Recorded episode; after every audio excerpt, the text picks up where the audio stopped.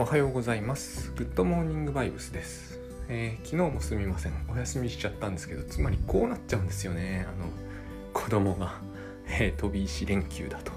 そのうち毎日行くようになれば多分これも毎日でむしろできるようになるんじゃないかという気がいたします。でまあそれもイリュージョンだな。えっ、とそれで、え今日はですね、えーまああの最近ちょっと休んでいたブロガーの休んでいた方、えー私全然個人的に知らない人なんですけどあのニャートさんという猫のアイコンがある方でですねえっ、となんて言えばいいんですかね。多分私と同い年ぐらいの人で、えー自分たちの世代をですねロスジェネ世代と、え定義してすごくこう、まあ、就職氷河期で、え本来うん手に入るべく境遇が全く手に入れられなかったという、えという問題提起をされてる人なんですね。で、まあ、自分はニートであるという感じでで結構振るってるのはですねそのニートのための、えーニートの人生を立て直すための方法論を、えー自分のためも含めて構築するということを一つのこうライフワークみたいにされている方なんだけどなかなそれがまあなかなかうまくいかなくてひどく辛いっていうブログなんです。えー、となかなか、えー面白いんですよ。一つはやっぱり自分と同世代でこれの意味してることが大体わかるからだと思うんですね。ただ私あまあこれは後で言いますけれどもまあと同時にえっ、と、えー先週も今週も何度も引用させていただいて恐縮だったワーママさんと同じでですね、えーこういうのを引用するのはなんか本当に申し訳ない感じなんですけど、えーイリュージョンの世界まっしぐら感があってですねそれがまた非常に まあこう本当申し訳ないんですけど勉強になるんですよね。あの別にこれをね、えー、とどうこうこれはイリュージョンだから、えー手放すべきだとかそんなことを思うわけじゃないんですよ。面識もない人なんで本当に何を考えて書いてるかなんて分かんないじゃないですかブログなんてものはねどうとでも書けるわけだからでもうなんかやっぱり真に迫るものが、えーそれをこうイリュージョンこのイリュージョンというものを私が見ているのとは違うけれど、えーやっぱり私もこう同じようなものを頻繁にこう脳内で作り出しては違うとですね。その人のイリュージョンは簡単に取れるような気がしちゃうんですけどそういうわけにはいかないんですよね、えー自分が作り出してるものは現実そのものなんで私もさっき起きたばっかりなんですけれども、え ー夢の中では至極またわけわかんないことがいっぱい起きてたのにですね完全にこう夢の中というのは面白いもので、えー失見等式まっしぐらですよね。失見等式の真っ只中にいるからそれを疑うことというかできなくなっている。でも起きてても私たちは同じようなもんなんですよね。どう考えたってイリュージョンなものを平気で、えーこれこそ現実であり例えば私は現実に損をしてるとか現実にひどい目に遭ってると思い込んでしまったらなかなかもうそのその辛さで体まで動き出してですね、えー、とコルチゾールは出るわ下痢はするわみたいになっちゃうんですよね。それそっちはもう本当に現実じゃないですか、えー見てるものがイリュージョンであるにもかかわらず。そうやってなんか現実とイリュージョンが入り組み始めて入り混じり始めてわけわかんなくなっていくということが私たちの身には頻繁に起こってるわけです。ってことを、えー非常によく教えてくれるのであのこのジョイさんのブログとかニャートさんのブログをそんな頻繁に更新されなくなってきてるんですよ最近。まあ、えーそこを見てもですねイリュージョンの力強いなと。この人一旦ハフポストかなんかハンハンフィントンポストっていうんですか？で書かれていたぐらいすごいこうアクセス集められていたし私なんかには書けない社会問題についてゴリゴリ書くしですね。頭いい方なんですよ。ものすごく。えー、と一橋出てるんです。なぜそんなことを知ってるかっていうとよく書かれてるからですね。この辺にもこう、えーイリュージョンがあって当然だと思うんですよ。えー私たちの時代私は昭和48年生まれですけれど、えー中学の頃はまあバブルとかあってですね、えもう世の中ですね、えいい大学を出て社会に出れば、えーなんていうの？当時の言葉でよく言うとブイブイ言わせられて当然みたいな。それが常識みたいなのがあった。まして一橋ですからね、えー、私なんかとは全然学歴も違うわけでそこを出て不遇をかすなんてとんでもないことなわけですね。だから、えー、ロスジェネ世代という言葉を言葉の持つ、えーと、力のようなものがあって、えー、なぜこんなことになっているんだというのは絶対あると思うんですよ。それだけではないと思うんですけどね。なぜ一つ足を出て、えー、ブログ書いてニートしなければならないんだと、まあ、言ってみればそういうことはあって当然だと思うんですよね。私のように、えー、確かに私もロスジェネ世代なんだけどなんでそんなことを全く意識しないかというと私は真面目に就職活動を全くしていないからあのそういうことがよく分かってないこのこれもですねあの非常にグッドバイブス的というのか何というのかなんですが分かっていないアドバンテージってあるんですよね世の中には。私はあまりにもそういうことが分かっていないためにヨスジェネ世代ってそもそも何を意味するかすら分かってなくて就職氷河期っていうのが何を意味するかすら分かってなかったんですよ。あまりにも分かっていないからできることってありましてねあのいろいろ分かっている方からすると,、えーとなぜそっちへ行くんだみたいな方向に僕は分かってないから行っちゃうわけですよね。そしたらたまたまうまくいくみたいなそういうことが起こるわけですよね。まあえー、でその時に何が起きたかも僕には分かってはいないんですけれどもそういうことなんです。で、えー、このニアドさんが書いているそのロスジェネ世代で、えー、働かない生き方っていうのを提唱されてたんですけど、えー、働けないじゃなくて働かないだぞっていうことを書いてるわけですね。私これを読んでえー、っとですね非常にこう何というのかなうん働かないイリュージョンってあるなっていうことを感じたんですね。でこれは結構いろんなところで目にするぞって思うんです。働かないつまり働くということは、えー、私がよくこうご一緒に仕事させていただいてる山間さん言いたいこと山々の山間さんがですねお給料は我慢料だ。私あれがね不思議でしょうがないんですよ。なぜ不思議かというと、えー、私は結局ほとんどサラリーマンみたいなことをしたことがないのでなんとなく払う側の立場で考えちゃうんですね。何かをただ我慢してるからってその人に金をあげたいとは決して思わないような結局自分はこう自由業であり半ば自営業みたいなところもあるんで、えーと、人に何かお願いして対価を支払いするみたいなスタッフとしてやっていただくみたいなやるわけですよね。えーと、いや私すっごい我慢したから我慢力くださいとか言われたらすっごい嫌ですよね なんかこうまあお金やっぱりそんなにザクザクあるんならそういうことをしてもいいですけれどもあのお給料は我慢料とかって本当になんかこうやっぱ僕はサラリーマンしたことが少なすぎるんだなっていうのはあれを読んでね思うんですよ。我慢してれば我慢をしたから金をくださいと言われても困っちゃうよなって思っちゃったりするわけです。そういう意味じゃないんですけどねきっと。お給料我慢料みたいなでも感覚ってありましてだから働かないっていうのもそういうニュアンスを感じるわけですよね。仕事というのは何かこう罰ゲームのようなものだという感じ。え、ー、となのにここですごくこう辛くなるわけじゃないですか。なのに就職氷河期でその罰ゲームにすら参加させてもらえなかった。このイリュージョンはね厳しいと思うんですよね。好んで罰ゲームに参加するわけじゃないですよね人は。罰ゲームじゃないやらされるわけですからね。ね罰ゲームに参加させていただくことによりえお金をもらえる。それが仕事であると。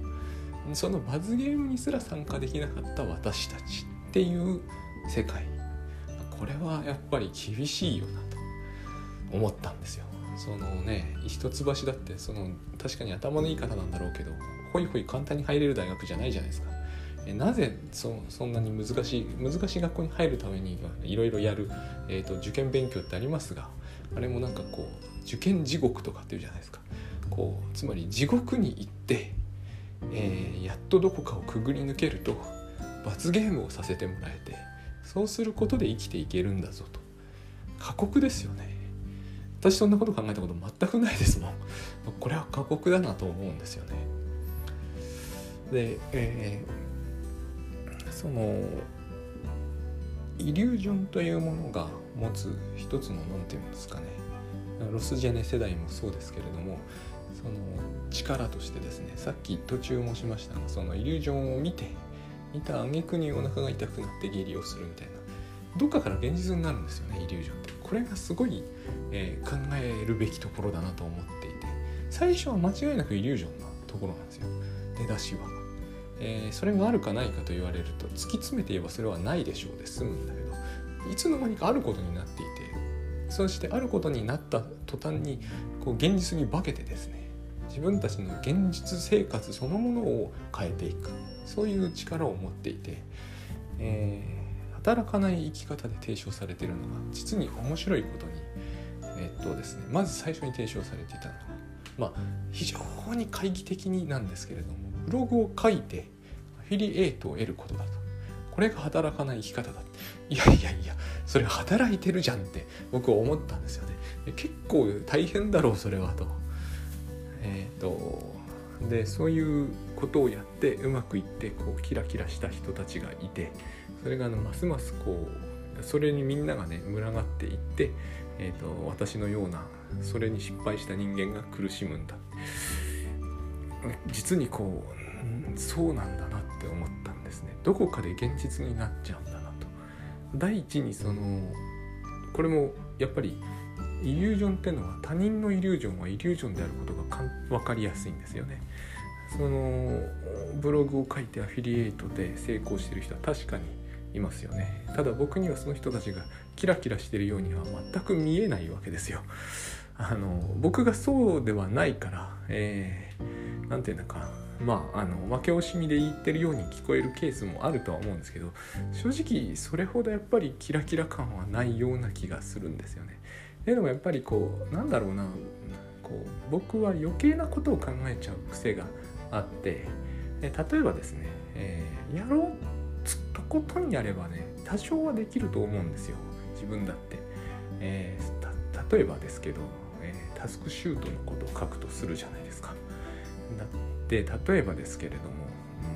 うん、発達障害と絡めて自分の心理学やってきたからってことで書くことできるじゃないですか。で少々妥協すればいいんですよ。あの余計なイリュージョンがうんたらかんたら言わずにですね。あのバッチリ PDCA やって、えーと、ガントチャートを引いてその時ブラビオとか知ってるやつをいっぱいこうですね詳細に事細かく説明してでこの P に値する部分とをこう、えー、日割りしてで6月19日に該当しているその選票のラインが入ってるやつを全部、え、タスクシュートに入れていきそれを上から順番にこなしていって見積もり時間と大きく食い違っているものや実行できなかったものは、えーと、なんか×印でもつけてですねそれは、えー、選票上のここに置くというシステムをですねガリガリに説明していけば、えー、お前そういうの説明しろよって思ってる方があのこれを聞いてる方にはいらっしゃらないと思うんですけれどもいらっしゃらないかなと思うんですけど、えー、そういうのこそ聞きたいんだよっていう人がいそうな気がする話ですよね。私はこれは書きませんけどね書けないし。でこれを書いてえっ、ー、とわかんないですよわかんないですけどあのなんだ、えー、一段落目の途中にこう、えー、続きは続きを読むを入れてその真下に、えー、アドセンスを入れるということを、えー、毎日そうだな2時間半ずつかけてガリガリやれば、えー、でも食えるようにはなる気がしないな。まあでもそんな感じなんですよ。これキラキラしてるかなって思うんですよね。私にはなんかこういやこれは辛いな。これだったら会社に勤めた方がマシなんじゃないかなって 思うんですよ。正直言って。これじゃ本当にお給料は我慢料になっちゃうんじゃないかと。第一にですねこれだとお金が入ってくるところはどこからなんだろうって思いません、えー、私が仕事をしていてまあまあ PDCA とかガントチャードとか未来からの選票とかタスクシュートにそれを入れて、えー、粛々とですかこなすとかいうのは、えー、それによって喜ばれるケースはあるんでしょうけれどもなんかその人たちが私にお金くれるわけじゃない気がもうするんですよね。それはねお金を払うほどの話には聞こえないんですよ。考えようと思えば割と誰でもすぐ考えつくようなことなんじゃないかなと。しかもそれで効果上がるかというと私は上がらないと思ってるし えっ、ー、と多分ですねそれをやろうとしてもですね早晩挫折して終わっちゃうと思うんですよね。それで、えー、挫折しないためにより良いガントチャートを探すとかいう決してこう生産的でも生産的であったり効率的であったりするのがいいというふうにも僕は思わないけどそれはそれはもはや生産的ですらない気がする。非生産的な気がしちゃうんですよ。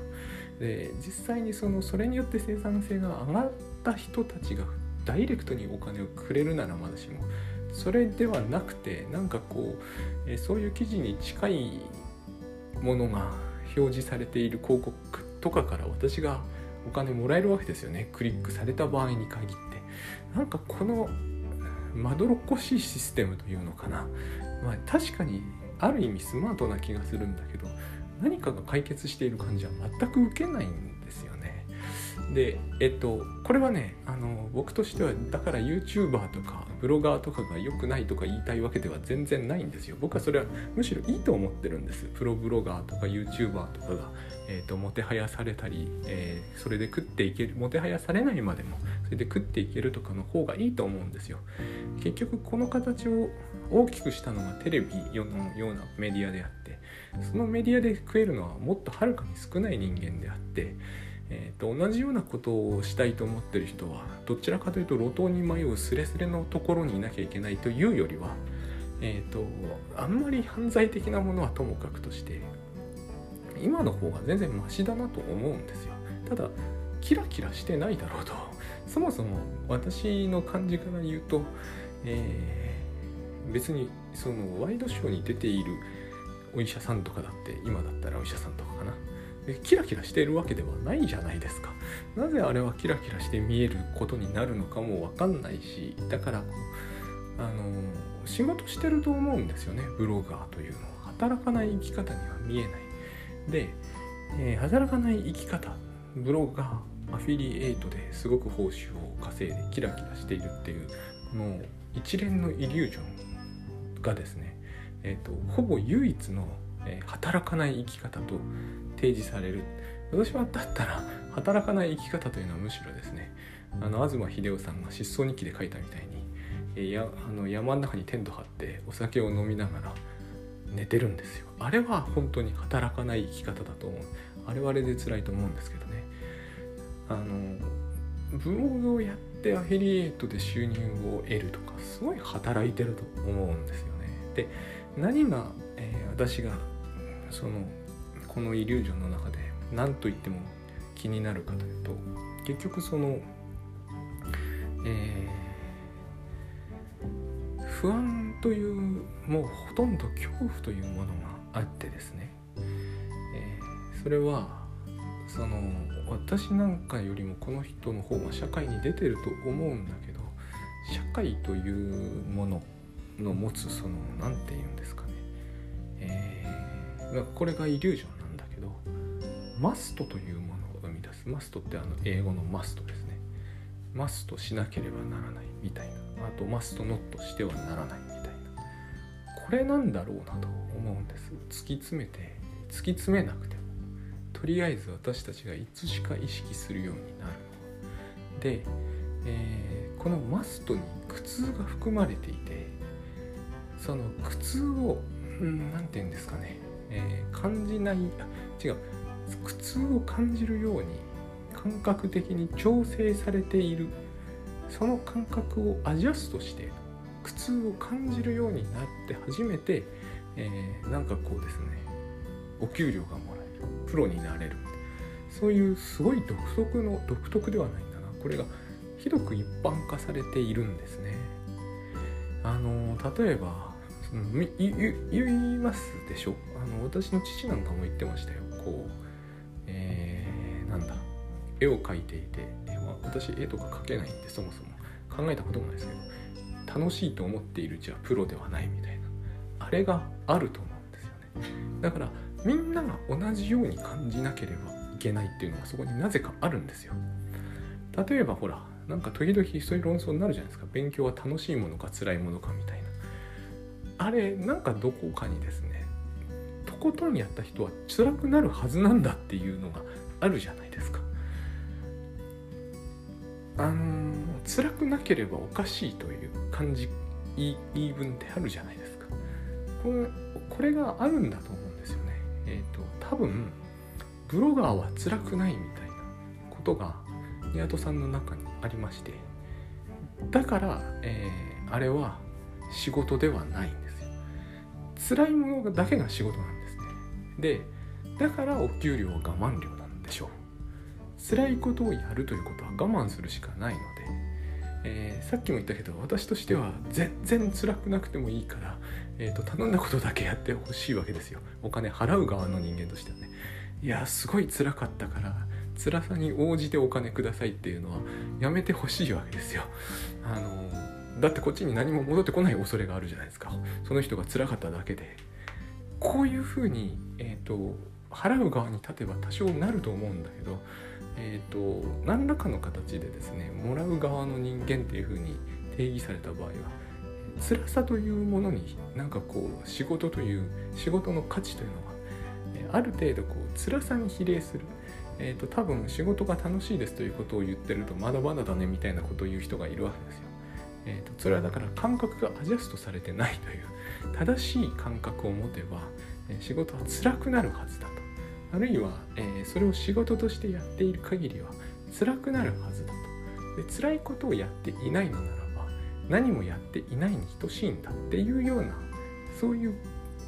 イリュージョンがあると思うんですよね。でこれはものすごいそれこそ辛いじゃないですか。なんかでもそれが、受験地獄という地獄を突き抜けた後で、えーと、仕事という罰ゲームを勝ち取ってそれによって生存が流れるという世界観を本気で信じていればですね本気で信じていれば、えーとまさにこういう価値あるところに辛さありみたいなそういうイリュージョンを頭にしっかりインストールされるということになるのかなと。でこれは是非避けたいですよね。どう考えたって。これの何がいいんだって思うじゃないですか。これ生きているということはものすごく辛いことでなければおかしいっていう理屈になってるので。えー、っとこれはやっぱり到底何、えー、て言うんだろうか。自分の生き方にしたいとは思わないなということを感じた次第なわけですね。